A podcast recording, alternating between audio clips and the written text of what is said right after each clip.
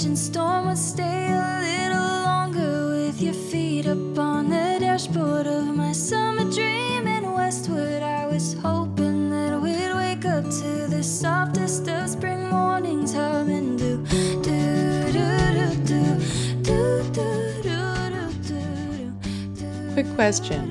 What do the IRS and coronavirus have in common? I'll start. They're both annoying, they both incite fear, and they both teach us that our emotions are what makes working with them complicated. Remove anger and fear, and suddenly they're not so bad. That's what I'll be talking about this week on the Hearth of Sap Bush Hollow Podcast, Episode 9, Coronavirus and the IRS.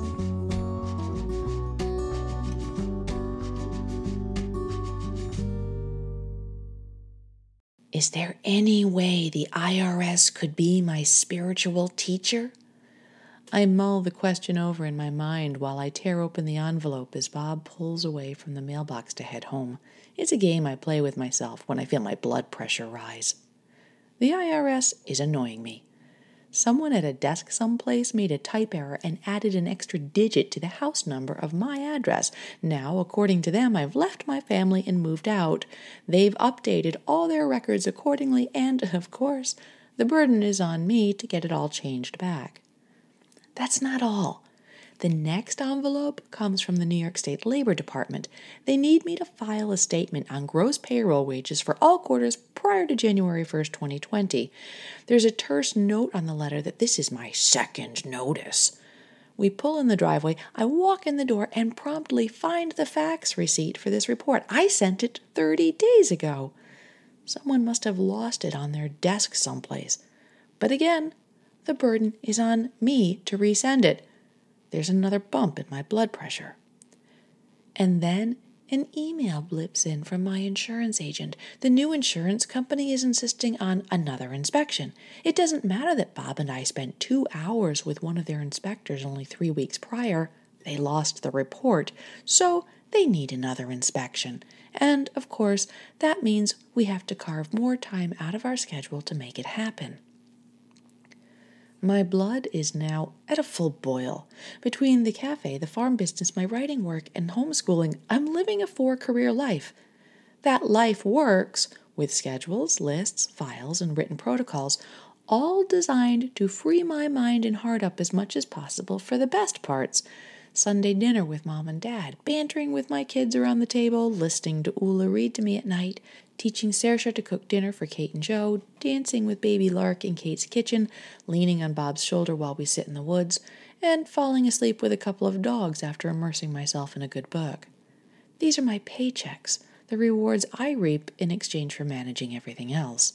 The IRS, the Labor Department, and the insurance company all represent, in my mind, a dock in pay. They are unnecessary infringements on my sacred time, a result of other people's failure to do their jobs properly. So I'm angry. But the angrier I am, the less we banter around the table, the less I'm willing to listen to Ula's reading, the less fun we have, the poorer life gets, the poorer I become. I rise early the next day. I don't sit in the dark watching the fire and petting the dogs like I usually do. I do yoga instead, and each time my mind wanders to the IRS or the Labor Department or my schedule, I remind myself that I'm inflicting poverty, robbing myself of this moment to feel my body and my breath for the sake of revisiting what's already known. By the end of an hour, I return to my desk. The anger has dissolved. The IRS and Labor Department and a return phone call to the insurance company all take less than 20 minutes.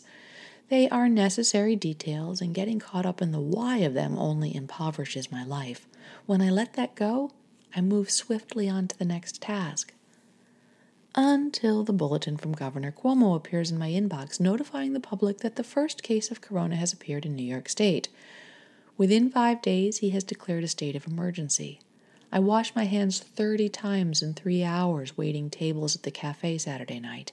Our cafe numbers on Saturday are down. Way down. By Monday, I'm hearing from family members and customers. Will the cafe close?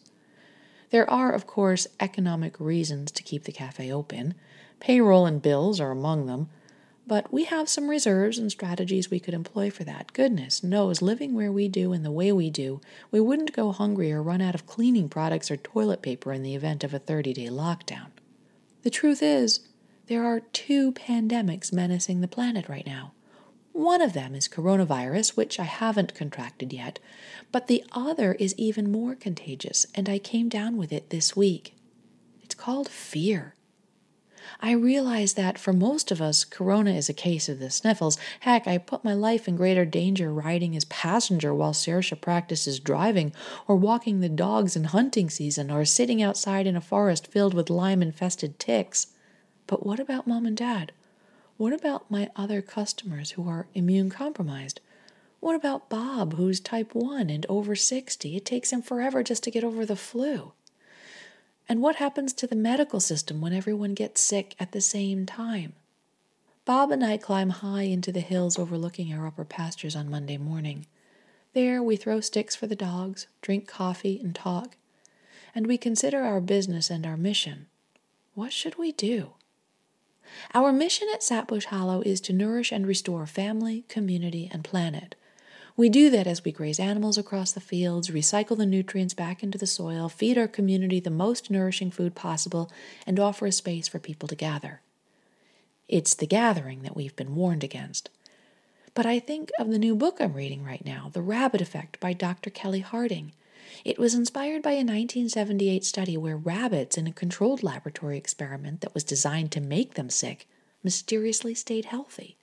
And when the researchers couldn't identify a biological explanation, they examined their care protocols. That's when they found the culprit, a tender-hearted postdoc who cuddled, pet the bunnies under her care, and talked to them as she fed them. When it comes to our health, we've been missing some crucial pieces, writes Dr. Harding. Factors like love, friendship, and dignity. Ultimately, what affects our health in the most meaningful ways has as much to do with how we treat one another, how we live, and how we think about what it means to be human than anything that happens in the doctor's office. Harding reminds me of what I most deeply feel about our business. We are a locus for healing. Good food and laughter nourish the spirit and bolster immunity. Part of me craves a few days off, a retreat from all this madness into the safety of my own four walls. But I think of our other customers, the nurses and doctors who are likely as frightened as me. They get up each morning, learn what they can about these cooties, and go forward with their days. They honor their calling and give service. And I understand that unless a lockdown becomes the order here, that's our mandate too. Our job is to help bolster health, to give people a good meal, to create a break from the isolation and crack a few jokes. We need to help build immunity. So, for 2.5 days, we go with that plan. We go home to the kids and review with them our protocols for keeping the cafe safe and clean. We make hand sanitizer, direct them to trim their fingernails, review proper hand washing, explain that they have to resist hugging people for a while, and that they'll need to wear gloves when working in the cafe. We pull out a giant bag of disinfectant wipes and scrub down handles, doorknobs, salt and pepper shakers, menus. We give them the option of staying home, but explain that we will be going to work as usual, as this is our calling. We feel resolve. And then we start hearing from customers who are in quarantine, who've been exposed. The possibility of hospitals and medical professionals being overwhelmed and unable to serve everyone who needs care becomes very real. If we can help slow the spread of the virus so that the systems aren't overtaxed, then we need to do our part on that end, even if it costs us a month of income. So we change gears again. At 3 a.m. on Friday morning, before we open for Sapbush Saturday, I begin building an online cafe, working to get as much of our product as possible into an easy-to-order format so that people can pick it up from the self-serve freezer or arrange with us for delivery. We write to our customers and send words of love, and then I engage in the type of healing that Dr. Harding discusses. I pull my kids into my arms and hold them. We make plans to sew for the next few weeks, to watch movies, to keep making food as needed in the cafe kitchen, and to arrange deliveries to any customers who need it. And before long, I won't be surprised if plans need to change again. That seems to be the order of the day. Make the best decision, move forward, assess new information, keep a calm head, make a new decision if the data supports it. But what about the IRS?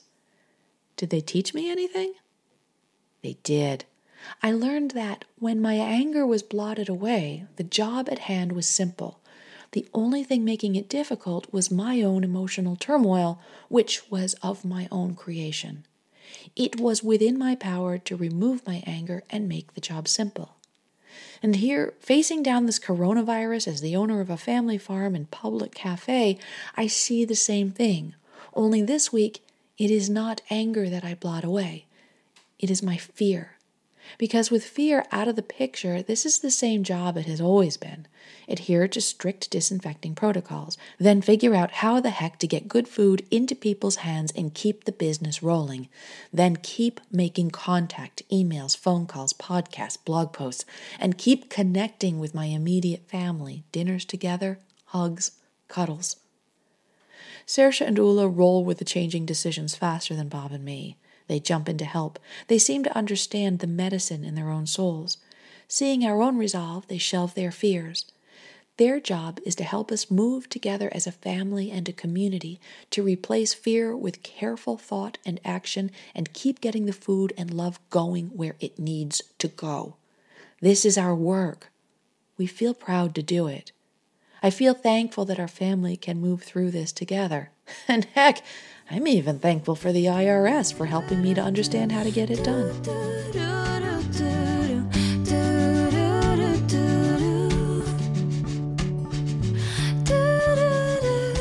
All right, folks, if you're local and you need to use our self-serve pickup freezer or delivery service, you can find the online store at sapbush.com. Go to the blog. It is the top post. It's a little rudimentary, but it's the best we can do under the circumstances. If there are products you are seeking, let me know, and I'll do my best to either add it to the online store or help you out. And take heart. Spring is right around the corner. If you're planning a trip to the farm and you want to see some seriously cute critters, assuming we're through the worst of this pandemic, lambing season will be happening from April 21st through early May. You can book into the Airbnb or just drive out to Sapbush Saturday and request a tour. Also, it is time to place your orders for monthly fresh chickens, next winter's pork and lamb shares, and our new monthly mixed meat shares, designed for folks who appreciate whole animal feasting and savings, but who are short on freezer space. This will be a monthly combo pack featuring cuts from our grass-fed beef and lamb, pastured pork and poultry, as well as bone broth and our frozen stews. Monthly mixed meat shares will be $120 each, $30 savings off of retail prices. In order to get the lowest prices of the season, we do need your orders by March 17th, because even though the world seems to be ending, spring and the growing season are still going on here at the farm. So after March 17th, prices will go up. Please don't delay. You can find the online order form at the top of the homepage of theradicalhomemaker.net or sapbush.com. You can find our Airbnb booking details there too. You can find the online cafe at the top of our blog page. This podcast happens with the support of my patrons on Patreon, and this week I'd like to send a shout out to my patrons Dara Silverman and Dana Tobin. Thank you, folks. I couldn't do it without you. If you enjoyed this, I hope you did, please take a few minutes and leave a review. This helps other folks find my work. And if you could share this podcast with friends and family, so much the better to help get the ideas to spread. If you'd like to help support my work and gain access to exclusive content, you can do so for as little as $1 a month by hopping over to Patreon and looking up Shannon Hayes. This was produced and edited by the sexiest man alive, my husband Bob Hooper, and the great music we're listening to comes to us from Emory. Have a great week, and please stay healthy. The birds are singing about all the things they've seen over in the other country, sowing seeds and reaping dreams, and I think that I am